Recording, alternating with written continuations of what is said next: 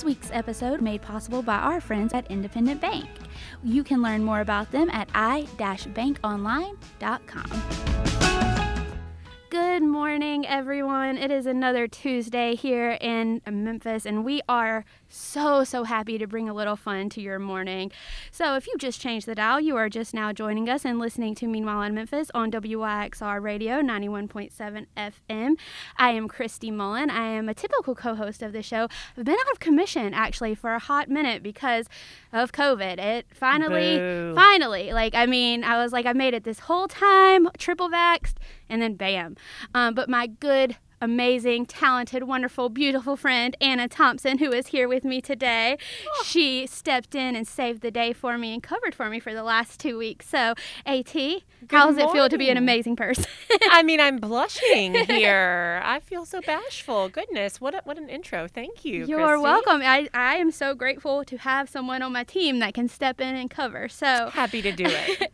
but how how are we feeling this morning? I am I'm feeling good for a Tuesday morning. I'm like feeling really good, and I uh, I'm really excited for our guest. Oh, I knew. I would be from what I Mhm. remembered of our time together when I did embark when Dr. Mario Brown facilitated.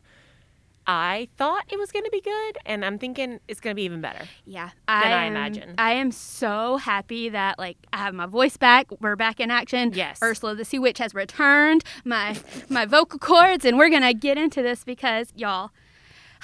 Today is not only Dr. Mario Brown who will be on this podcast, but it's also a special TED episode day. Now, if you've never joined us before, a little bit, you're a new listener, you're like, what is she talking about? What the heck is a TED episode? Each year, New Memphis hosts our annual TEDx Memphis conference right here in our city, and TED episodes allow us to revisit some of our favorite talks of conferences past and just dive a little deeper with, you know, the creators of those talks. And while um, you actually get the amazing chance to listen to their talk live on air, so we are very excited. At, you want to give us a little bit of info on Dr. Brown? Absolutely, it's my pleasure. Um, today's guest is Dr. Mario Brown. Mario currently serves as the Chief Talent Officer at First Horizon Bank and is also our very dear friend and supporter here at New Memphis.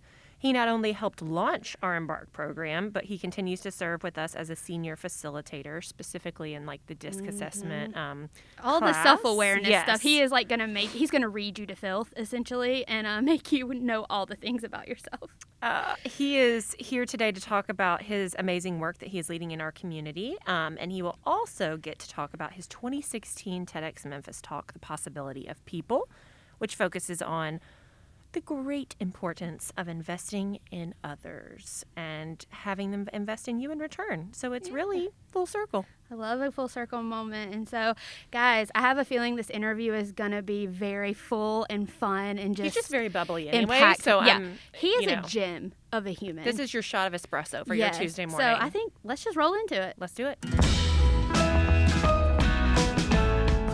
All right, guys, welcome Dr. Mario Brown to the studio. How are you this morning, sir? I am fantastic. Thank you for asking. Ah, I'm so happy to have you here. You are just I'm such an to here. energetic person to have Well, thank on a Tuesday morning, getting That's right. crazy in the 901. Terrific Tuesday is what we call it. Oh, look, Oh, see, I know. I love this energy. Yeah. Yes. Terrific Tuesday. who needs coffee when you I have know. Mario in office?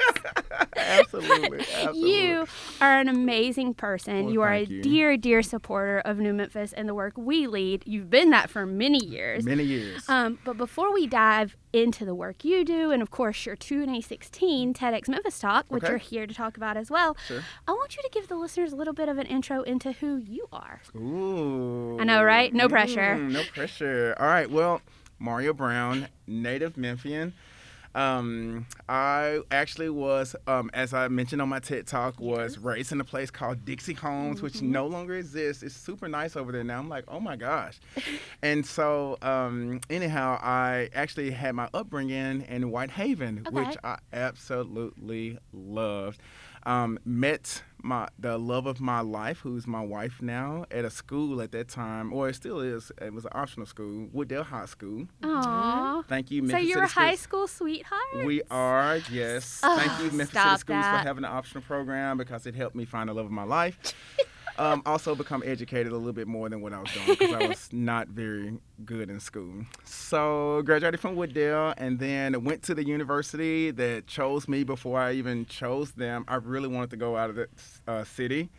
Um, but I was raised in a single household. Mm-hmm. So my mom's like, mm, we need to go somewhere right. that I can afford. And I cannot afford all these places. Mm-hmm. And so University of Memphis was actually my last choice. But oh my gosh, you all, they gave me scholarships and a full ride before wow. I had even decided to go there. Exactly, right? Snaps so for University there, of Memphis. Loved it. Had a fantastic time, fantastic staff. Graduated from there.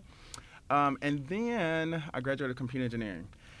Then, while I was sitting at the pyramid, changed my mind that I did not want to be an engineer on graduation day, oh, which was wow, which was uh, subtle. It's like record yeah. scratch know, in like, life. Uh, like I was like, mm, I don't know if I want to do this. Yeah. So anyhow, went back to the university, started talking to people, got into this field called student affairs, which I absolutely love. Went to the University of Arkansas did a master's there, and then went into education. I was like, yes, this is the mm-hmm. life. I absolutely love education. Like, if everything else was taken care of, I would do it for free. But that's not the world we live in.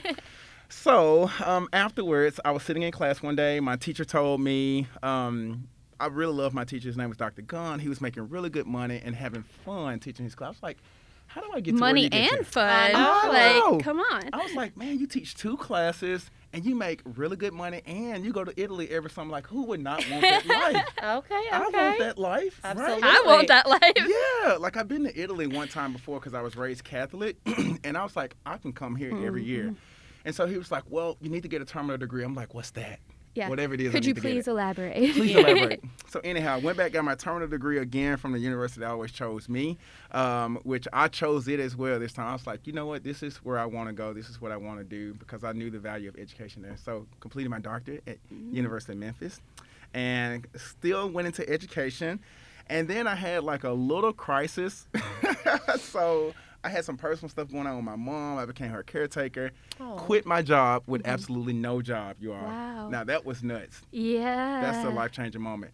But um, one day, a place called First Tennessee Bank called me and said, "Hey, we think we want you to come work here." And I was like, mm, "I don't do money. I do do education, but I don't do money." They was like, "No, no, no, no, no. We have something for you." I was like, "What is it?" Yeah. Tell me more. And so um, it is all in the power of connections. The person who recruited me actually worked in higher ed before, and she knew of wow. me because higher ed is a small circle. And all the people that she spoke to about me really recommended me. Mm-hmm. And I was mm-hmm. like, my goodness, I'm so glad I am nice to people. and you don't leave people, Moral you know, of the you don't story. leave a, yes, you don't leave a bad taste in people's mouth, mm-hmm. especially when you're leaving a job. And I was like, look how it worked out.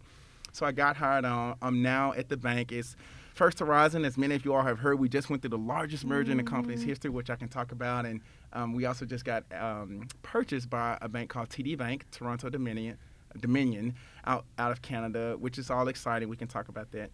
But on the personal side, I have three kids who I love. My love of my life, Bridget. Um, we have been together since we were 14 years old, and I am much, much older now, 20 plus years. I'll leave it at that. Much, much older. And we have three wonderful kids, Maya, Layla, and Zeke. They are 12, 9, and 8. So, wow. Oh, okay. That is a life you have lived, uh, sir. I know, right? I know. It's been interesting, but a good ride. Mm-hmm. Very good ride. For so. somebody who says that they were not good in school, you sure did stay in school a long time. I, did, I know. Every time I say that, people are like, sir, stop it stop it. Like this humble brag you're doing, I was like, actually, it's not. I got grace to prove it. um, but I did. it is not a humble brag at all. It's a lot of um, stand focused and dedicated yep. to the work that you want to do. That's really what it was. okay, I like that too because it it does it sets that up for like success in that it didn't come easy, but no. you wanted Correct. it. You yes. wanted it bad yeah. enough, so you do, do what you gotta, do. Do yeah. what you got to well, do. It can come it. with practice, right? Like yeah. you don't have to be good at something you love. No. You love obviously improving yourself and finding your path in life, Absolutely. and you weren't necessarily good at it at nope. first and determining it, but you just kept persevering Keep through it. Keep persevering. Um, which right. I think leads right into your work because okay. you yes. work to empower individuals. I do. It is a big thing for you, Absolutely. and you also in turn with that make sure that people are investing in their community. Yes, absolutely. So, as a native Memphian, I would be remiss if I did not ask you to speak a little bit about, you know, some of the orgs you're involved in. I know oh your gosh, job as yes. well, but um, and the importance that you put on giving back to the place we all call home. Yes, absolutely. Listen, it you know, we all have these gifts, right? And gifts are meant to be given. They are not meant to, in my mind, to keep for yourself. So the thing is, is that, you know, all of the knowledge we learn, all of the experiences that we have, it really doesn't do any justice if it dies with us. That's that's my motto. So it's kind of like, why wouldn't I share? Like, Yeah. why wouldn't I use my talents and gifts to help us move forward? So the thing is on a disc assessment, which we do within Embark, I am an I. And so here, here's what eyes are. Eyes are really excitable people. We are everywhere doing everything. We get excited about the smallest things of life and we make them like grand, right? I can see this I- about you. Yeah. Yes. From So- like this track. Yes, this tracks. So I am so excited to get involved in our communities because here's the thing: it's our communities that really help to number one establish better equity for all mm-hmm. people. I mean, we know the history of Memphis, right? Like I used to be a tour guide at the Civil Rights Museum back in the early '90s when they first opened. So I saw kind of how generational uh, actions still live to this day, right? But then what I also saw was, guess what? Federal Express was paying for me, a person of color, to have this experience to enhance my awareness. So it was really interesting because I saw that there are organizations out in our community that are really trying to move us forward. And I was like, you know what, when I get old enough, I want to be part of these experiences. So education, what I, here's one thing I learned um, at the Civil Rights Museum that I love today. Education is so wonderful. You Want to know why?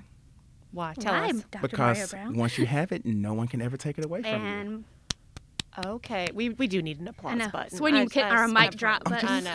right? It doesn't. It nobody can take it take Right. it away. It doesn't matter. And so I love everything education, right? Um, so one, I got the opportunity to be part of this wonderful board called Seeding Seeding Success, which I didn't know Seeding Success was in the lives of my kids before I joined the board, but now I'm more aware of it. Like I remember filling out the application and they were talking about Seeding Success and the information, and they said, okay, we're going to use this to help establish programs and this, that, and the other. I said, oh, okay. I love data. I love this organization sounds cool. And so when they presented, I'm a junior member, and you all, I'm still learning a lot because just even getting our education system to where it needs to be, it's a lot that goes on. Oh my gosh. And Mark Sturgis and his people at the organization, they do a wonderful job of using data to illuminate disparities, to mm-hmm. really bring action forward, to bring people together, community partners. And they do an eloquent job of coordinating it. Oh my gosh, it is a yeah, it is insurmountable work, and I'm just glad to be part of it and assist and advise and provide guidance. But the other thing I do is serve on the um, University of Memphis Alumni Board. So I am all excited about getting Tigers of all generations really involved in our university, but us also supporting them wherever they may be on their journey. So I do almost anything. I, I serve on boards that the uh, the president of the university may ask me. Um, any type of community initiatives. New Memphis has always been a, a big passion of mine because it was the first um, big partnership that I was able to do um, when I got to the bank. So I actually helped to develop the curriculum. And y'all, I'm just, I'm gonna tell you, w- whenever my time is done, I think it's gonna be the pride and joy of my career being able to work with Embark. I mean, Aw. every year I get a chance to see s- awesome young professionals. And y'all, let me tell you, the one thing I miss about education, and educators would know this. So when you're in education, sometimes the work and effort that you put in is not like realized or actualized for a couple of years, Right. right? It's like, planting that seed. You got Yeah, to e- wait. Exactly. It's like seeing success. That's what Yes. it is, right? good job. I like good job. it. I I like, like that. Love a full circle moment. That's right. That's right. That's exactly what it is. So, you know, you may plant a seed and you may not really see it grow for like three or four years until they like graduate or do something phenomenal, or they might come back and tell you thank you. Mm-hmm. And what I love about the Embark program, you all, is I can be out in the city at the store and people walk up be like, Good job. Get Dr. Brown. I was like, hey, hey. I'm so excited to see them. So then I asked them about where they are and what they're doing and how they've connected. And it's just it's just wonderful. It provides me that connection that I miss a little bit in the corporate world.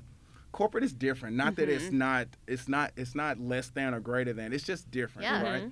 And so anyhow, those are some of the things I do. And and um, the other kind of fault that I have is uh, whenever people ask me to um, participate in something, I go and do it. Like I'm on the University of Middle School Parent Network Board uh, for parents, and I'm uh, driving a fundraiser for our fraternity for the University of Memphis. Like all this stuff that I Yeah. really don't have a lot of time for. I was about to say, shoot, do you sleep? Mm, but sir? that's because of my eye. Like I have to recognize, you know. So anyhow, many things to help our growing city. I'm excited to see where we're going though. It's it's just really exciting. So It's a good time. Yeah, um, it's a good I mean, your passion for people is obvious. Mhm. I think that anybody in this room and or Mhm. listening to this could um, could hear that.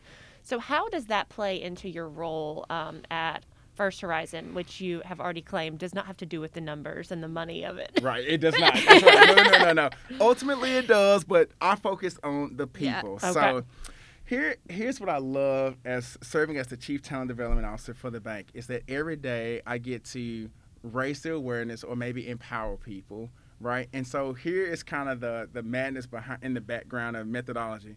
What I feel like and what we feel like is that if we can, number one, no organization can be successful without its people. So what I tell people all the time, if you look at it almost like the DNA that makes us mm-hmm. up, right? And we think about it in terms of a company. If you look at a helix structure, um, in one part of the helix structure, there may be a company strategy, which is what our overall goals are, what we're trying to be, what we're trying to achieve. And then at the bottom of that helix structure may be the outcomes. What does it look like for us to be successful on that strategy? But the key ingredient is the middle part. It's our people. And at the end of the day, people need to feel confident and capable about what they're doing. They need tools and resources to get out of dark moments, to feel important, to help motivate themselves to work with other people, right? Right. And if we don't have that, all of the business outcomes and the understanding of the strategy, it won't happen because we are our own worst critics. Yep. We will yeah. criticize the mess out of ourselves and put ourselves in a dark place and nobody can help us. So if I, if we, my team, can really provide people with tools and frameworks to thrive more often, listen, we have won. Yeah. And here's the thing I'm not taking all the credit because it's actually the 8,000 associates that did it, but we were along with them. What I try to um, help our associates right now understand is that, you know, this recent merger of First Horizon, you know, we've been in business. We've been here in Memphis since Abraham Lincoln was president. I love telling people that, right? I've We've never heard right it down- put in that context. Like I've heard the long year, but when you say it like that, I'm like, wait, Oh my God. I mean, long time. yeah. So I tell people we have always been the hometown hero, and we plan on continuing to be that, supporting the lives and generations of many people that have come through our city of Memphis. Like when everybody else left, here's part of the story that you all may not know. Um, um, uh, when Memphis was first forming, and the yellow fever hit, you remember that? Yes, I, well, because I worked at Contemporary Media when we did the 150th anniversary uh, book Yes, for for so you First know, Horizon. Yes, yes, absolutely. it's big They history. left. They left. People left. Everybody was- left the city. People Yes. were It's like a fleeing. Like a mass exodus. except yeah. for Frank Davis. He was a bookkeeper at our bank, and he was determined to stay here in this city because he believed in it. That is amazing, you all. I mean, it essentially helped hold the whole city oh together Oh gosh, through the yellow fever. I know. I'm like, listen, that is like on scales of unbelief, right? Yeah. And so I tell people, we are the hometown here. We do not plan on going anywhere. We do help to, we are committed to still serving our communities, and many people will see that even with this recent acquisition. But here's what I'm saying. So we've been here a long time. Iberia Bank, which was out of um, Louisiana, had also been around for a long time, we know, within that area. So we did this merger of equals. And you all, who could have, I mean, it was it was really not good time because we were doing this merger of equals, which is huge. We both were of equal size and equal Yeah. assets. There was a lot to go on. We both had long histories, right? And guess what? This little novel virus wanted to come around. oh my gosh. this little thing. and create a world pandemic. Just rude. Oh my gosh. Listen, it was crazy. So we had a merger of equals. We had a world pandemic that was going on. And remember, I'm talking about people because mm-hmm. people, you know, personal and professional lives intertwine a lot. Very much so. And what I also tell people is, guess what? We had a strong racial pandemic. So we had two Yep. pandemics going on, you all, and a merger of equals. And oh, by the way, our CEO and shareholders expected for us to complete all of this in record time, even though it was unforeseen how we were going to do, you know, what what was called business as usual or normal. Yeah. Like we literally had to transform everything. Right. Building Right. that plane while Everybody- flying it. Yeah. Yes, and we had to keep the doors open. People are funny about their money, so we had to make Funny sure, about their money. That's right? funny. We had to make sure that our clients felt safe sure, about where their money was, what was happening. And here's what happened, you all.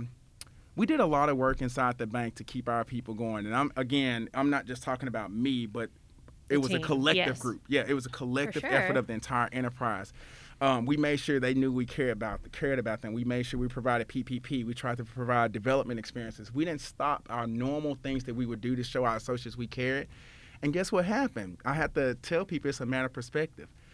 We completed our merger, right? Um, if you all look at our records, we actually did better in performance through the merger, through pandemics. Wow. You all, this is stu- this stuff is amazing. Like I can't wait till hundred years from now somebody write about us. I'm like, mm-hmm, I was there, but Yeah. well, Yeah. you know, it was Yeah, a bigger thing. But I was, Yeah, yeah. like I I'm a was di- part of that. Yeah, I'm like one of the eight thousand that did all of this excellent stuff. But and then the thing is, is that after we completed, you all somebody came and said, "Man, you all are so awesome. We want to pay for you in cash over your current value." And I'm like, you all, do you realize how exceptional you are? People, y'all are wonderful. I like that perspective. You know what I'm saying? Yeah. Like, y'all are awesome. Out of everybody, they looked at y'all and said, "We like what y'all are doing." Yes, we did it in record time, right? We closed as we promised. We lived up to every promise and did yeah. even better. And I'm like, you all got to realize it's because of you as an individual, the talent that you brought, the value that you added, keeping your partner up during all these changes, right? Working as a team, using emotional intelligence, right? Connecting when you needed to as a person, not as just a number. I said, Mm-hmm. this is why we are where we are today. And others, which I shall not name, are still struggling. Right. Right? right? Yes. Those who shall not be named Yes, on this yes, podcast. But yes. Bra- yes. Bravo to the Associates of First Horizon. So this is a little bit. That's a part of why I really love the work I do because I feel like it's purpose-driven work, For sure. and I feel like our associates can use this whether they're here or anywhere else. It'll just help them be have a better life all of, and, and as a whole. I think Yeah. that's why I was so happy to have you here today. Yeah. Is because everything you're saying is a lot of what New Memphis stands for. Yes, it is is. that every individual in the city, Memphis is nothing without the people who live here and call it it. home and work and play and thrive That's here. exactly right. And so everything you just said from the one person who kept the first Yes. Tennessee's bank Yes. like open to Yep. everything else, it all forms through that. Absolutely. And so ah, it just gets me so amped. So it's really hard for me. And as you hear as a people person, a lot of newcomers come into the city. I know you deal with newcomers coming in through Yes. y'all's all job the for time. sure. All the time. And it's really hard because newcomers can often get discouraged about Yes, our city. Yeah. And New Memphis tries really hard to be a part of that solution, right? Shining a light on what we're doing. But when you have someone that's moved to a brand new city from somewhere because they had to for a job or for school Right. or whatever reason, Right. you know, I'm just curious how you address um, Yep. those matters when people are a little, for lack of a better word, disgruntled when they come to this city. How do you like get them more motivated to love this place we love so much? Absolutely. Well, I'm gonna say I'm gonna say this like I've um, told somebody else. In Memphis, if you want to be somebody, Memphis is the place where you can be somebody, right? Love that. Mm-hmm.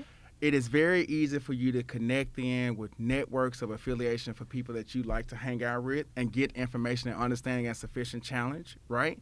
And we have not really grown to the size of where you can get lost in the crowds. If you go to some of these other cities, you know, there was a, I think it was Knight Foundation or something that does a report about, like, where did the young people move? Mm-hmm. And I get it. People move mm-hmm. for the glamour. People move for the, maybe for the beach and this, that, and the other. But, you know, again, for me, it's a matter of perspective. Mm-hmm. Number one, you can have a really great career in life in Memphis. You want to know why? Because you can make an awesome salary, especially in this hybrid and kind of um, um, dispersed kind of work environment. You can live really well in the city of Memphis. You can build out your dreams if you want to, right?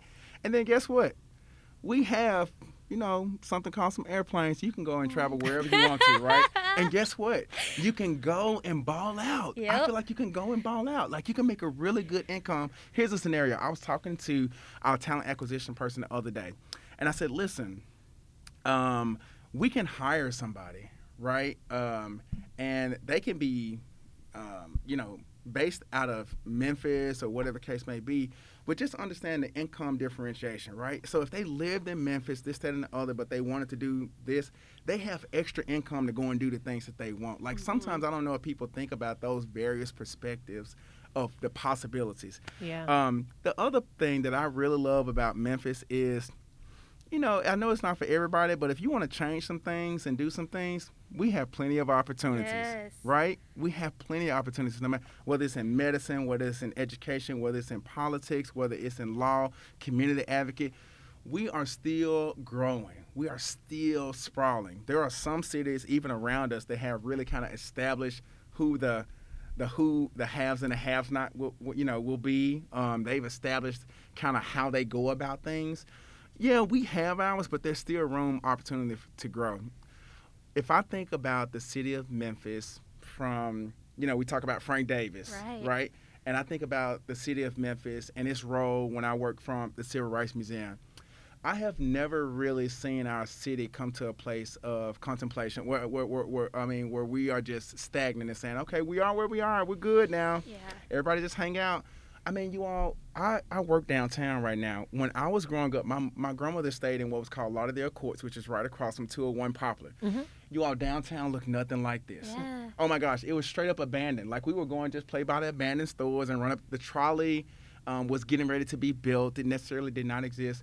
But oh my gosh, you all, I brought my kids here the other day. How beautiful is it now? A thriving downtown. Thriving downtown. Once again, back to the story. We um, are not a city that ever stops, Mm-hmm. and we need people year after year after year to help to make that change. And so, even in the Embark class, I tell people, listen, I am counting on you all because you all will be the people that will help to make this city the one that my kids have to live in. Exactly. Right? Yeah. Not to put pressure on you, Yeah, but I'm no- just no- saying, no no pressure, no pressure. I'm just saying, I'm just saying. But it's up to y'all. You are, you're the future of this city, so I need you to come and I know you can do it. That's why I'm telling you this. I know you can do it. Yeah. So anyhow, ah, Gosh, that just makes me so excited to hear you say because I wholeheartedly retweet that Yes. is because I know you're a native Memphian, Mhm. AT's a native Memphian. Mm-hmm. I'm a Memphian by choice who moved mm-hmm. here after college for an internship and called. I just fell in love with good. it, right? So happy And so just to hear you say how you approach that subject, I'm like, yes, that is that is what it is that drew me in about Memphis. The Yeah. city has so much heart. so much heart. And it's just if you have a problem or you see a problem, there is someone here you can team up with to help Yes, fix it because someone you is can. doing the work. Somebody's doing it. Yes. And if and or if you wants don't, want to do it. Yeah. Yes, and if you don't want to be a part of the solution and you just want to complain about it, then maybe Memphis isn't the place Yeah. for No. you. Yeah. you No. know? We have enough of that. Yeah. agree. We have enough. Of that. Yeah, agree. you got, you got to be willing to do some work. Yeah. But that's why the grit and grind, uh, uh, like Exactly. it There personifies our city so Yes, it well. And in a previous um, episode, Anna Mullins Ellis was talking about it, and she said that they had like a branding thing come around and be like, um, people don't like the word grit because in other cities that means like dirty and and, Oh my God. and we were like, yeah, well, we're gonna keep it. We're gonna Thank get our hands thank dirty you. over here. Yeah. Yeah. Thank you. We're not them. That's, that's yeah. yeah, thank you, not but no thank you Yeah, for your for your perspective on Oh, that. But but we're gonna keep it because we like it. We're gonna roll up our sleeves. We're not afraid to do the work Yeah. There you go. to get to the city. Love There that. you go. I love it. So it. you've already hit on it a few times Sure. about your work with um, our New Memphis Embark program, and we're obviously a little bit partial, you know, because a tiny we, smidge. we do love Embark, and I do love Embark as an Embark graduate myself. Um, but so the Embark program is critical to success of everybody that is in it, of young professionals around our city. So digging into that self awareness in order to know how they can be better in the workplace and be better just individuals, know your strengths, know your weaknesses, how you show up. Yes. yes. That was a huge thing. How you how you show up in the workplace, how you show up in your prefer, uh, your Yes. professional and personal life. It's Both a little too early this You were morning. trying to combine I was them. trying to combine it. That's it's a, hy- okay. a new hybrid word. Professional. Yes. Okay. Um, so how did you get into facilitation? Yes. So, oh, very good question. You all at, at the University of Memphis. I'm gonna go back to where it all Yeah. started. Um, I was kind of through my fraternity. Right after that, I really was accelerated into leadership roles. So. You know how you find something and you really didn't know it was a knack, but once you get to it, you're like, oh my gosh, I need more of this. Like a lot like of this it. fuels my fire yes, a little bit. right. Yeah. So I joined the fraternity, which I had no idea what fraternities were, but once I joined it, it just kind of opened my eyes. It's Mm-hmm. kind of like on the Matrix. You take one of the pills, it's like, my god. You finally see clearly. yes. so then after that, I became a uh, resident advisor, and so um, naturally that requires you to start doing programs and facilitating. Uh, after that, in band, I was in section leader, um, and then I went on to do all this stuff, Yeah. student activities council president. So naturally, I started to kind of get this bug. Yeah, those steps just built. Yeah, the steps just built. And so when I got ready to go into my professional career, one of the things I, when I was sitting at the pyramid, I was thinking about engineering and How you, know, did not want to do it. yes, absolutely. Now I love computers and I love it to this day. And I was like, mm, that doesn't really light my fire like other things did, right? And so I really wanted to go into this thing of how do I help people learn and grow? Remember what I said earlier? Like, it's no point of you having these gifts if you can't pass them along to people. And so I really wanted to practice on facilitation because what I also understood, if I use myself as an instrument, it's kind of like my kids. I can tell them stuff all day, Right. right?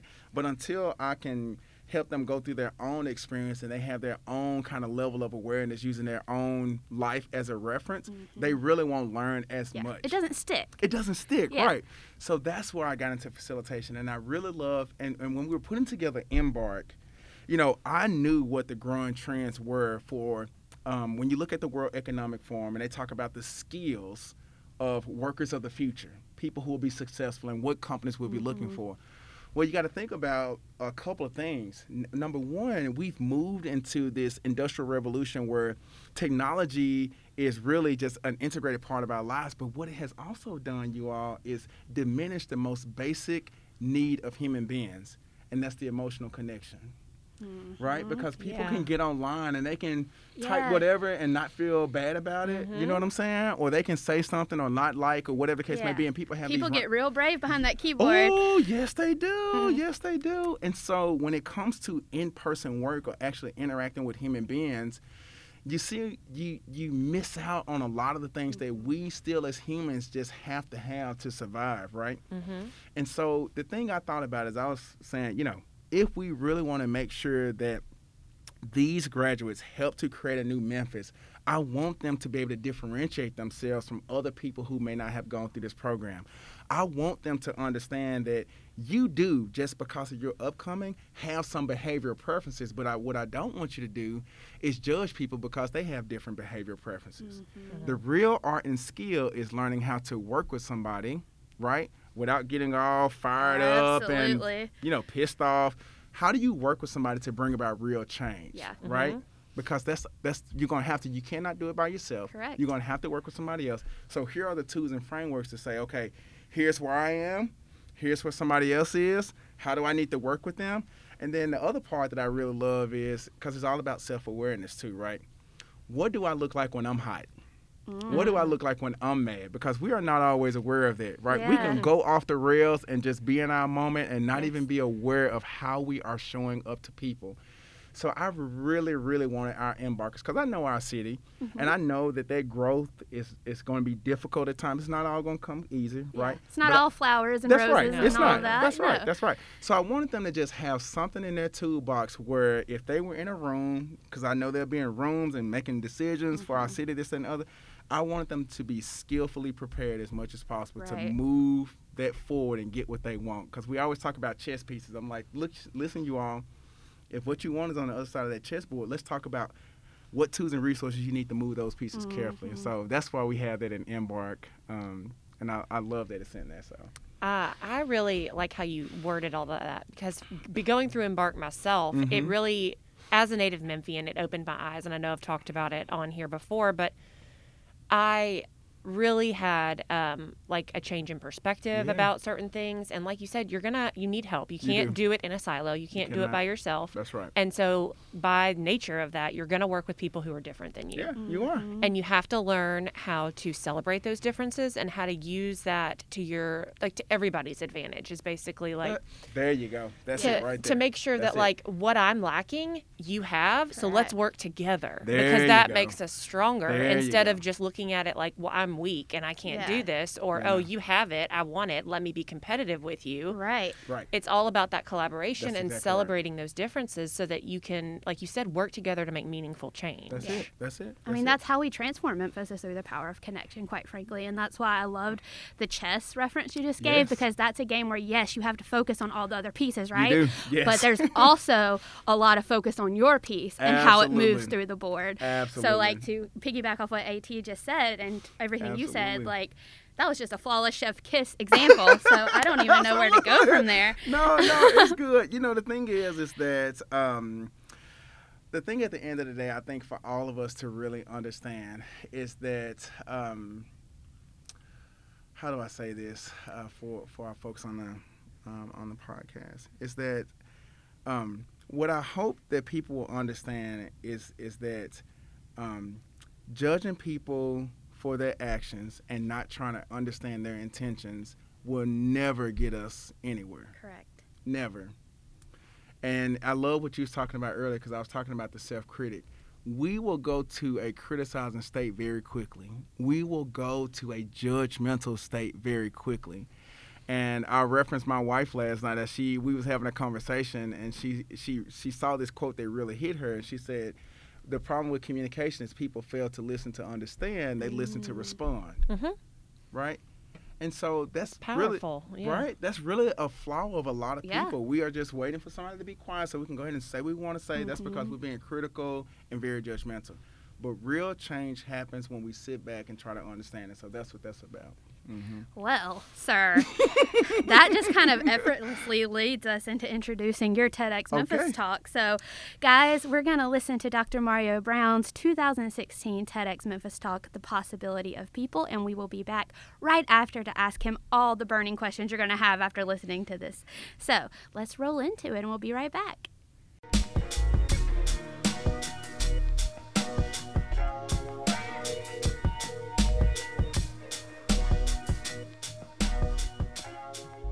What are the possibilities of people?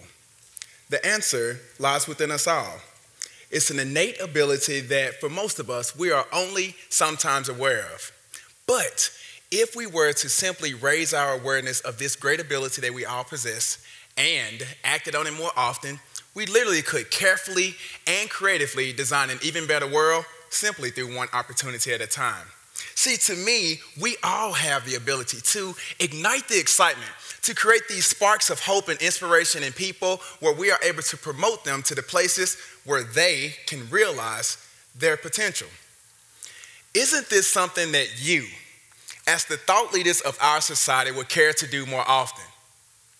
Today, I share the story of how I raised my own awareness of this ability over the years with the hope that you may expedite your process and move quicker to action. As we know, all great stories involve great characters. Mine so happens to involve a uh, Southern preacher, a fraternity director, a Catholic nun, and then there's me. And the setting is my hometown of Memphis, Tennessee. According to research, I should not be standing here because I was born here. Dixie Homes, one of the first two projects designed here in the city of Memphis, this one was made for African Americans. 42% of children born into poverty, like me, 42%, will actually sustain that status as adults. This means they cannot, will not, may not have the access to live what we all know of as the American dream. You know, it's that mantra, that ethos that we all aspire to to say we have the right to climb the economic social mobility ladder and move closer and closer to our idea of success with few to minimal barriers. But the fact of the matter is that only 23% of those individuals actually make the great leap and move closer and closer to making that dream a reality. I am blessed and fortunate enough to stand here today to say that I am one of the 23%. But the question remains thank you. The question still remains what is it? What is it that literally changes a person's existence, where limitations are not seen as boundaries, but as goals to overcome? I believe that this phenomenal power lies in me, it lies in you, it lies in the sparks that people can create. People such as Sister Mary Michael, a Dominican nun who took a boy, me, uh, kept me closer and closer to the church and more importantly off the streets. While my mother who worked 16 hour days six days a week in a single parent household was trying to make sure that we, she provided for her family. Sister michael sparked the idea in me of intentional relationships. Then there is daryl anderson sr who's the former executive director and collegiate advisor of my fraternity. In the absence of my own dad daryl served and provided unwavering compassion and guidance he sparked the idea for me to be resilient. And then there's Dr. Rosalind Nichols, who took 13 and 14 year olds, taught them about their cultural heritage, so much so that we became official tour guides of the National Civil Rights Museum. Dr. Nichols sparked the idea in me to be confident in all things I do. But in the midst of all of this, we still seem to be plagued in this lethargic momentum of failing to reach out and help people in need. And the fact of the matter is that we are all in need, some of us more than others. And in a world where we are able to form connections more easily than ever before, why is it that we continue to fail so miserably? I believe it's because we do not realize our ability and our responsibility to help others do the things we know they were meant to do. As I came to a close of my undergraduate years here at the University of Memphis, uh, I started to reflect on all of these moments and uh, these great moments that I probably did not want to leave behind or let go of. But then I was immediately jolted by the idea of me failing my engineering senior thesis the first time, and I thought to myself, if my life continued to be full of failures such as this, wouldn't it suck? So I shifted my thinking and tried to think about more favorable moments. And it was the time that I was a section leader in the band, and I was not guiding people through music, but through this process called growing up as young adults. Or the time when I used up 90% of my charge card availability to buy my friend a coat because he walked around campus every day only with long sleeve shirts on in 30 degree weather. Or it was the time when people would come and say, Hey, I remember you from freshman year. You helped me to do this or that, and I've helped my friend, and I just wanted to come and tell you thanks. It was at those moments, folks, that I realized that I created a spark in the lives of some people. And that spark for many people turned into huge flames, and those individuals went out to light up the world, and they were loving it. But it was also at those moments that I could hear the voices of Daryl and Rosalind and Sister Michael to say, Mario, you have the ability, but you also have the responsibility. So I went forth and dedicated my life to understanding how adults and students learn, and more importantly, how to influence them to action. And so I say this you, our influential thought leaders of society, you have some work to do. See, you must be encouraged and not doubtful about your own ability to elevate us all, also responsibility, to elevate all of us from this lethargic momentum that we are currently experiencing to expanding the landscape of connection and also thought. If you remember the words of previous speaker, Dr. Brene Brown, she has already reminded us that we are enough as we are today to do the things that we were meant to do. And one of them is to be the spark in the lives of others. Now, at times you might become doubtful. So, what should you do?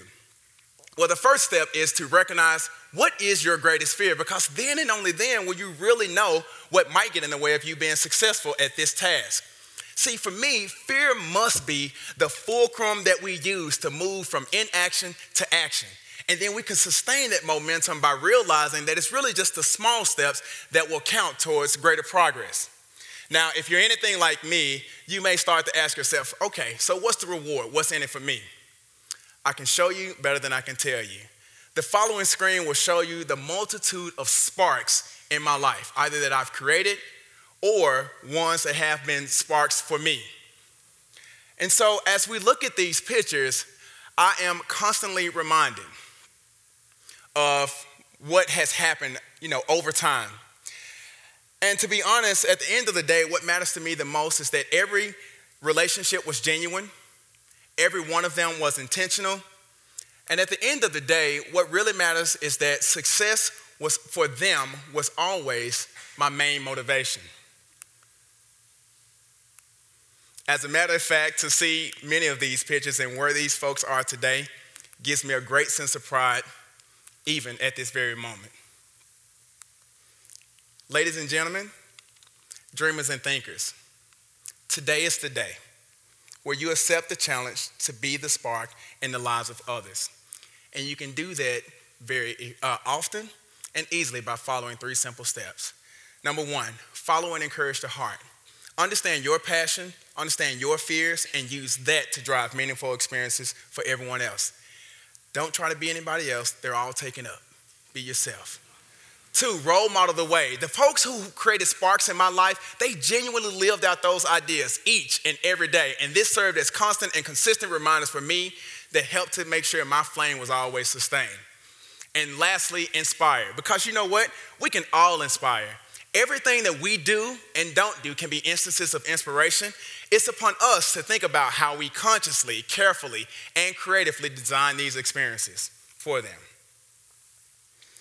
Today, I represent the bright burning flame of many, many individuals who have created sparks of passion and curiosity and confidence and being resilient about life and visionary. Because of them, I am part of the 23%. Because of them, I was able to favorably impact my family, myself, my friends, and my community. So, in closing, I wish to leave all of you with this.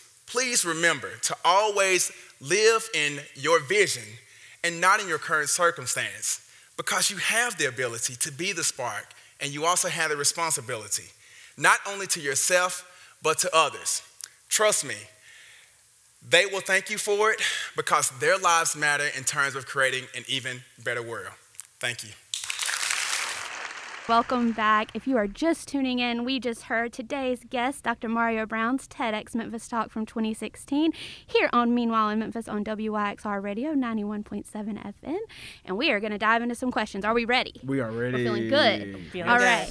Like I should. There you go. Yeah, That- oh, I yes. like that. I like AT that. turns everything into a song, I and that's why she's one of my favorite people. Mine too. so you did one of my favorite things Okay. with your TED Talk is you opened it with a question. You Mm. posed a question to the audience, and I love when speakers choose to do that because I feel like it gives the audience something immediately to latch onto. True. Right? True. And you are you then started to immediately address Mm-hmm. the answer to your question, which I thought was fun. It's such a simple question you posed, um, and it was, "What are the possibilities of people?" Right. So simple, but also very vast. Yes, Um, so, yes. what made you want to start off that way? Absolutely. Um, oh, good question. A lot of refinement. I guess Yeah. what I was trying to understand is you all know life is so complex. And when you look around, sometimes you see people that you love and your friends just don't seem to move forward as you feel like they can. And then you see others just move through it Right. flawlessly, right? And there's just a lot of perplexities to us being people.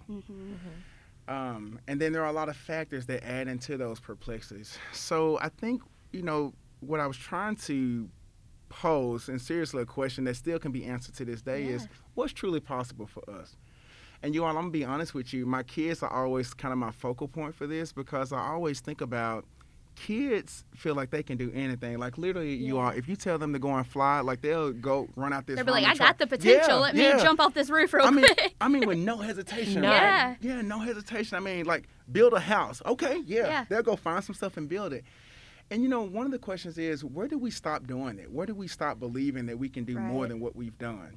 Like even when I was in education, Yeah. sometimes I would have people say, "Well, Mario, I'm just not that smart," Mm-hmm. or "I can't do this." I'm, I'm like, um, "Did you know that we just had a person who began their bachelor's degree at 55 Mm-hmm. and they completed it in four years? Like, what are you saying right now? Did you know that we have people with disabilities, both mental and physical, who have all the challenges in the world just to even get to the campus completed? Like, where do we stop believing that we can do more, right? And so again, I had to use myself as an instrument and say, okay, let me try to take a few snippets of my own life and address that question. So that's kind of what I Yeah. tried to do. I really love that. And this is going to sound funny the way I say Yeah, it. I think it's Judge Judy who I'm stealing this quote from, but I swear I saw it on Instagram. But like, she was giving an interview and she was talking about potential in Mm. a way, and she was like, if you can't make it in your 20s, why can't you make it in your 30s? If you can't make it in your 30s, why can't you make it in your 40s, and Thank so you. on. Keep it going. Yes. So it's one of those things where I really think whenever someone's not being successful in life, the first thing you hear people say when they're talking about is, well, he or she had so much potential. Mm-hmm, mm-hmm, And it's like, mhm, okay, well, mhm. where was that disconnect then? The potential is obviously there. Everyone else sees it. It's obviously a disconnect with that person seeing Yes. it.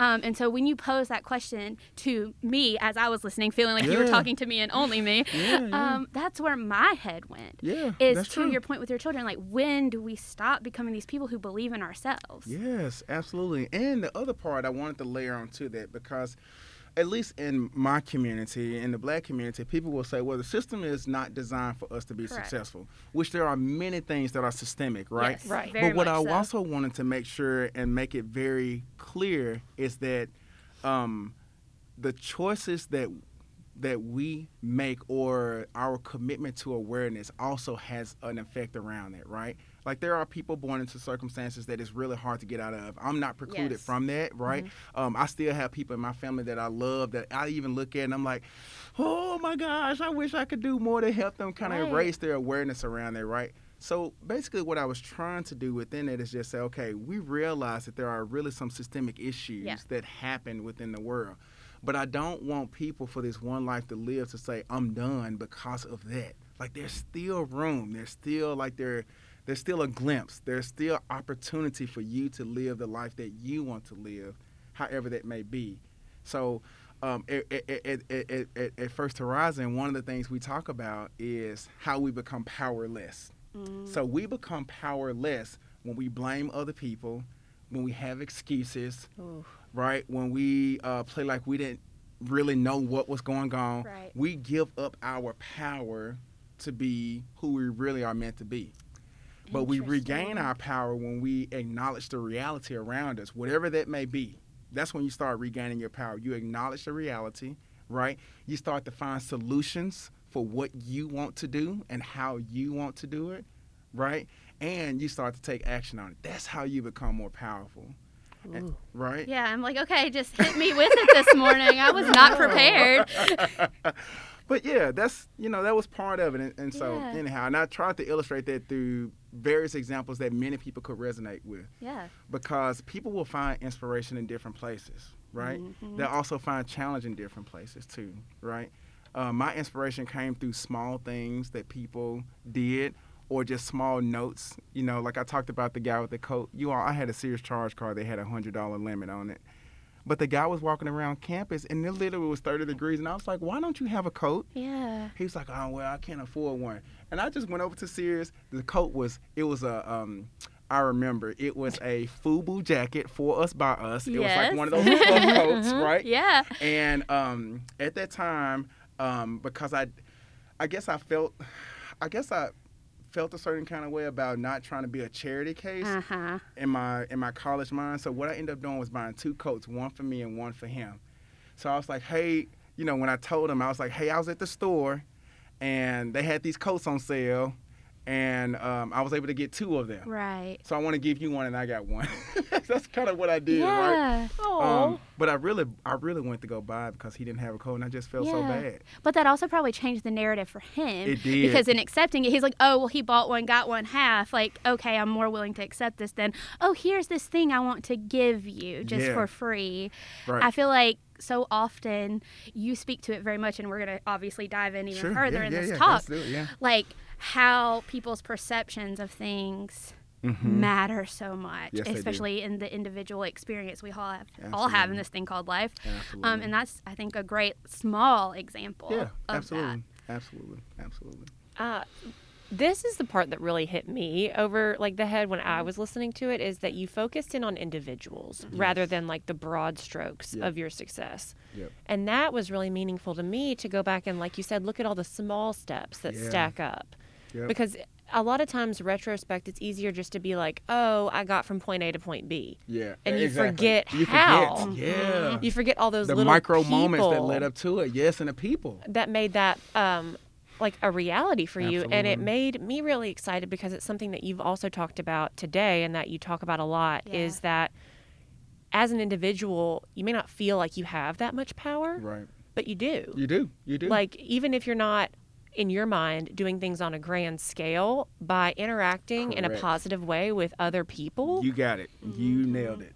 That's what you're doing you're having that impact and who knows how many of those like little micro moments that you're a part of in other people's stories Absolutely. Absolutely. Yes. And and I remember that and I felt bad because it was so many people when you sit and think about it, there's so many people that helped Mario Brown be the person he is today. Mm-hmm. Like countless. And it was no way I could show all of those people, but I had to kind of capture the significant ones. Like there was somebody in there who their marriage helped me to understand how I should be in my marriage. I remember there's one guy in there who I loved. He was my supervisor at the University of Memphis, and I remember the day he came out and told me that he was gay. And I was raised in a way where that was like different or whatever. Mm-hmm. But you all know what? I sat there and I was like, like I had a conflict in my mind because I was like, but I like him. Like I love him. Like, like am I just supposed to walk out this door and not talk to him again? Like I seriously had a, a whole complex because it was the first time Right. I had ever been introduced, and I was like, oh screw that. You still and he still is my friend today. I I love him. Um, and so he was on the picture, but what you have to think about is how even that small moment, which he didn't know, how that has changed my perception forever Yeah. in life about people's sexual identity, Mhm. right? Um, marriage and interacting with people and people from different cultures, like so many micro moments, right? They really influence. And I think, to be honest, you all, that has helped me to be s- successful because I think some of the stereotypes and barriers that people may have framed in their mind, Right. those micro moments, those individuals, whether they knew it or not, changed my trajectory forever. They And started chipping away at They those did. stereotypes They did. They did. I mean, even today. I mean, um, you know, some of my friends, even that I showed on there, do we always agree on things? Absolutely Absolutely, not. not. Yes. Absolutely not. But I still appreciate them because they help to broaden my awareness, and they make me also think of what is not possible. Oh yeah, we can do this. Like I'm always like, oh yeah, no, we can do it. I know why. Uh, we can do it. I was like, I've had experience before where this has informed me. Mm-hmm. Let's try it first and then see, right? Let's not close it off before we even try it. I love that you Yeah. said that so much because I think it's very important to have people around you who think outside of the way that yes, you it is. do. Yes, it is. Because what that serves as is these little cracks that you have, and you're like, oh, that's different from what I've always Absolutely. known. Let the light come through. yes. And to your point, it changes your perspective as you learn and grow and become who you're in, Yeah. meant to be. And, and not to get too cheesy this No, morning on this that's really it. podcast, but it's, I mean, it's just such a crucial thing. And I think is. you're highlighting that in such a magnificent way this morning. Yeah. You are the people at University of Memphis. I'm gonna be honest with you. A, a lot of the things that I do now um, would not. I would not have explored those if I didn't go to the University of Memphis. If I didn't get around people who were doing things before. You all the first time. Let, let me just be honest with you. And I know this is gonna sound so bad, but I used to tell people I was like, black people don't go camping. We don't. We don't go out to the woods. We're not doing that. We need to go to a hotel. This, that, and the other. Um, and, and you know that's just kind of like a general stereotype. Uh, another one that I talk about in class is black people in swimming. Right? We talk about that all the time. But you all, here's the thing.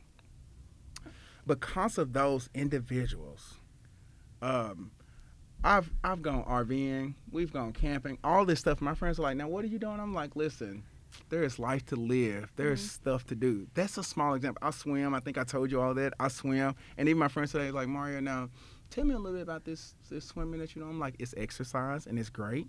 It's low impact, and guess what? I'm gonna have my joints and cartilage when I get old, and you're probably not because you're running around. and my knees won't like Yes, exactly, crack right. every time I walk But you know, those are just kind of some lighthearted Yeah. examples. But you you see what I'm saying? Like having having those individuals help you realize what's possible in the world. Helps you to see something different. Like there's stuff outside of Memphis to see, go visit, right? Mhm. Um, there's other countries to go visit.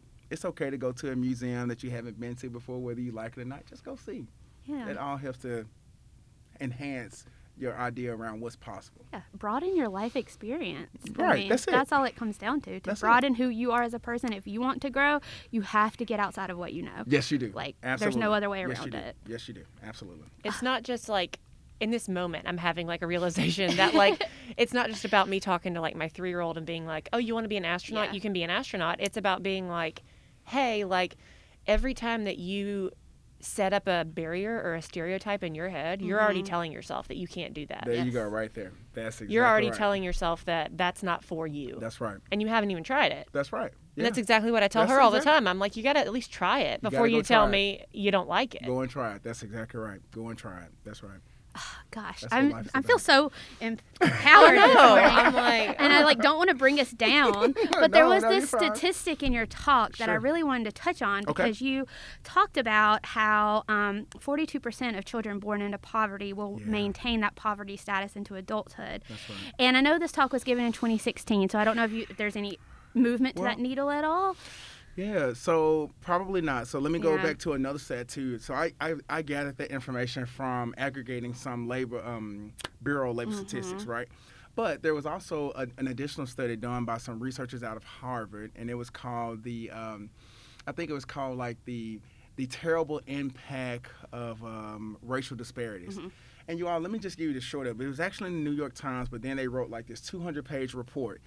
It was a 30 year longitudinal study, okay? So it basically followed people like me who were born around the late Right. 70s, early 80s, and they followed them throughout their lives. Oh, wow. Y'all, as we say in Memphis, y'all, listen.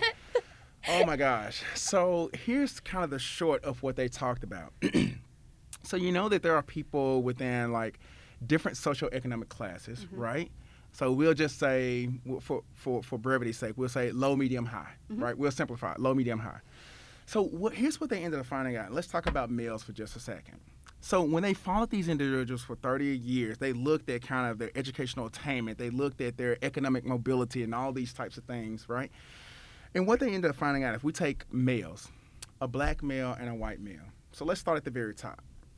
If a black male and a white male both started in the highest category, highest socioeconomic status, the black male was still significantly more times likely to fall out of that category to one of the lower ones, mm-hmm. either to medium and possibly even lower.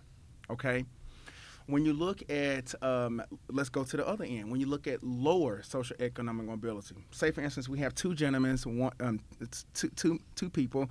Um, one is a black male who identifies as a black male, and one who identifies as a white male in every scenario over 30 years, the white male still has significantly more chances of moving up that social economic mobility ladder than their black male counterpart. And when you get to the middle, it's just it's just really interesting because it stays really stagnant for black males. Like they don't really fall as much. Neither do they necessarily go up. They just kind of stay there. Right. But white males typically tended to go up for the most part. And then when you look at females, right? When you look at females, one of the things that we saw, they saw in this particular study is that for, for whatever reason or not, I'm sure it's within the details of the report, but the black females actually had better chances with their white female counterparts of moving along those scales almost much more equally. Not, it still was a disparity, right? Right, Yeah, It, it still right. was Yeah, a disparity yeah. that needs It's to be recognized. closer but it, it- they had better Right. chances. The gap was a little smaller. Yeah. So the question is, so really the question then kind of goes back to say, okay, so oh my gosh, so what's really affecting, Right. you know, affecting it? And so there are many things. There are many things that affect it. And so what I would probably guess is that that needle has not moved much. Yeah. Uh, we have, and I think that's why institutes like New Memphis, uh, Connection Networks, I love y'all. Let me tell you something that was the highlight of my life. It was sad, but it was also a highlight. I think what I appreciated during our racial pandemic was for me, it was the first time seeing the world respond to something that was happening here, right? That normally is a very volatile or iffy kind of subject. But you saw this great amount of um, um, uh, support for what this whole idea of equality, right, and inclusiveness, and destroying systems and processes that don't encourage that, no matter what it is. Because the truth of the matter is, for me, is today we're talking about race, but tomorrow we'll be talking about sexual identity, right? Today we're talking about race and we're talking about sexual identity, but we may be talking about another topic later on. So this all I think is connected and it's all purposeful work. Um, sadly, we still have stuff to do, but the op- the thing is, is that that's where we come in, right? We have the opportunity. Yes. That's right Yep. to be the Yep. change maker. So Yes. yeah, Small steps uh, lead to somewhere. That's exactly and that's right. exactly what we do every day in the work you lead, the That's work right. we're a part of. It's just we're taking those small steps to make big change To ma- happen for there you city. go. That's exactly right. Um, I, you're such a fun individual to talk to. Even I when we're talking this. about the serious nature of things, like we've hit, Yeah. we've gone on a roller coaster ride, have, really yeah. fun, really serious. We're But going on a Zippin Pippin like they used to have at Liberty Land. exactly, love a reference. Okay, I do. love that so much. God. buckle up, buckle up. exactly. buckle up, Buckle up. that's It's going to be a wild ride. Um, but you talk so much about, um, you know, we've talked about your having the ability and responsibility and all of those things. Yes, we do. So, what is your call to action for the listeners today um, who maybe have the ability to do more? We do. So one is what I was talking about earlier. Stop being powerless. Like stop being the standby. Uh, stop saying that's not for you, right? But then at the same time, you want something to be different. We all need to get into a more powerful state, no matter what that is. Let's acknowledge the reality of what the situation is, right? Um, be open or be curious about um, the possibility that you could be wrong about how you're thinking about life and our Yeah. world and our city, right? Just Yeah. be open to it and engage with other people that will help to, um, you know, uh, fill in the cracks, as you said, right? Around those areas, around those topics. So that's one. The other part is take action, however it is. You know, my action may be different than yours. My action is being on Seeding Success. My action is being part of the University of Memphis Alumni Board. My action on my kids' level is being part of the parent network and then community efforts such as New Memphis, right? Your action may be out in the streets protesting, and that's fine. Your action may be part of the city council. Whatever it is, you need to take some kind of action instead of sitting back on social media making comments because that's not a lot of action, Yeah. right? So that's what I would say because at the end of the day, um, there was a I think Jean Toomer or somebody basically said like service is the is the like the um is is the way that we pay back for our space and time on the earth. So when we do Ooh. service, we're paying for you know our spot on the earth and our spot in the world. And Oh, so I think everybody should do Yes. some kind of service, whatever you feel like is going to move our world, our community forward, because you Mm-hmm. do have the responsibility, right? You have the knowledge. You have to believe that all of us, no matter where you are, whatever your knowledge base is, you can add value. Because it's back to what you said earlier. It's the diversity of thought, not the group think, Yep. that's going to get us forward. So that's what I think people should do. I like that that Yeah. service and like how Mhm. it's paying back because that does it shifts it from like that what's in it for me like you said right. to like having others' success be the motivation. It's the restitution. Yeah, it's the restitution. I feel compelled to do service in Memphis. Yeah. Right? I feel compelled because the city Yeah. has given me so much. Yes. Right? You're Whatever that may be. Working to be a part of solutions. That's exactly right. And I think that is honestly, you remind us all to live in our vision and just not in our current circumstances. Um, Mm. Absolutely. and each and every one of us does have that spark, right? And Yes. it's just a matter of finding something to ignite that spark Yes. and make it happen. And so this was an amazing reminder for me this morning. um, Good. I think I enjoyed this conversation. I hope our listeners enjoyed it just I as hope much. so, too. But if not, I got so much out of it. It can Good. just it can be touch just for me I and know. AT. Same. Very nice. Before we actually let you go, I would love for you to let our listeners know like where they can learn more about you if they want to seek out your services. How can they get connected? Sure. So primarily right now, I am at the bank. I'll be honest with you. My primary focus is to serve uh, 8,000 associates of what we call Just a tiny today- number. Just a tiny number of First Horizon. But I do um, partner with organizations to offer services like Mm-hmm. this. Um, they can contact me at drmariobrown at icloud.com. Uh, I do a range of things from um, I have people that I coach. Um, we get on Zoom and we walk through, especially young professionals. It's hard coming up as a young professional, y'all. Preach. I'm gonna just say that, right? It's a whole bunch of stuff that people have to deal with, and so we really have engaging sessions. So I do that um, as part of my outside business called Brown Consulting Services, but also um, various assessments. So I do DISC, we do um, Hogan uh, uh, as well. So you know, really those OD type of coaching, leadership development things on the side. I only take a few people though. That's the only thing because I have mm-hmm. eight thousand to serve. So I don't just kind of run the gamut of services. Right. But sure, Dr Mario Brown at iCloud.com. I would love to engage with whoever would like to talk to me.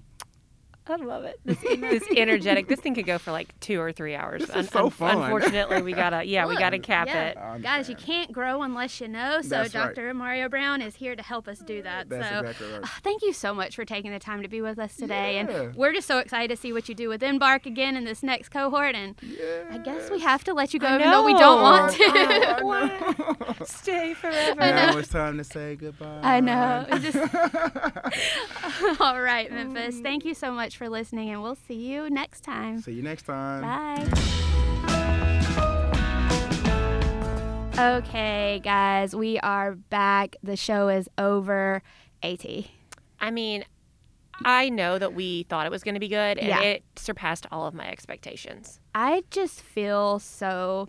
I don't want to use the word hashtag blessed, but I just feel so Hashtag happy. blessed. Yeah, like that I get to do this. Like I get to come in on Tuesday mornings and have these conversations with amazing people making impact like this happen for our city. And I just, I don't know, it just excites me in a very big way. It excites me how much passion he very obviously has for not only our city, but the people in our city. Mm-hmm.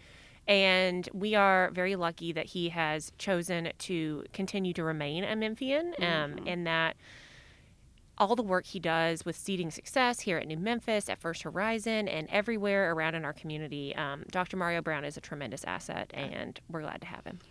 Guys, thank you for listening today. Before we let you go, we have a few end of show wrap up announcements.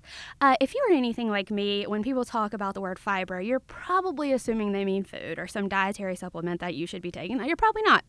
Um, so, the truth is, here in the Mid South, fiber is actually at the core of progress in the current high tech age. So, what does that all mean? New Memphis is convening a panel conversation called Celebrate What's Right, What the Tech on March 29th at the Hilton Memphis. Uh, this event will help you gain an understanding of how, you know, digital equity requires access and fiber is the key to that. New Memphis panel discussion will address our city's current broadband infrastructure, the innovations taking place, how it impacts our community, and a whole lot more. So, you guys just need to join us to see all the ways Memphis is getting smart when it comes to bridging that digital divide and meeting the demands of today's digital age, which are massive. Uh, we're going to have amazing panelists, which will be Doug McGowen, who is the Chief Operating Officer at the City of Memphis, Lisa Moore, President and CEO at Girls Inc., Andre Fowlkes, who is the President at Startco, Stephen Willoughby, who is the Executive Director of Citizens Fiber Initiative Group, and our dear, dear friend Paul Young, who is President and CEO and show usual at this point at Downtown Memphis Commission, who will serve as our moderator. So, if you have never been to one of these talks, this is the one. I think it's a great introduction to the year. If you are like me and you are not that informed on the technical side of this whole fiber thing, that is it's in the name. What the tech. We're figuring out what the tech we're talking about and having these people have open this broadband conversation of how you and the organizations you work for can be a part of the solution for Memphis. So come on out and join us. Absolutely. Um, I would also be remiss if I didn't plug quickly that we are still in recruitment season all day, every day. Um, if you know somebody that is wanting to level up on their leadership development skills, head over to newmemphis.org and find the suitable program for them. We have one for just about everybody. And again, New Memphis is a local nonprofit, and we encourage you to give with your heart. Yeah. Um, and if there's something you love about what we're doing, if you want to continue to make it a reality here, uh, we would encourage you to show that love by digging into your pockets Yes. right now. and you can also uh, head over to newmemphis.org slash donate to donate there. And if you specify that you are donating due to this wonderful Meanwhile in Memphis radio Mm-hmm. show and podcast, we will love to give you a shout out. Yes, just leave a little note for us there. And guys, you heard it today on today's episode. It is so important that we continue to transform Memphis through the power of connection. And a gift from you helps us do that, no matter how small, no matter how large either. We will take them all. So Absolutely. uh, we will see you next week. But for today, we're going to say bye. Bye. This week's episode was made possible by our friends at Independent Bank. You can learn more about them at i-bankonline.com.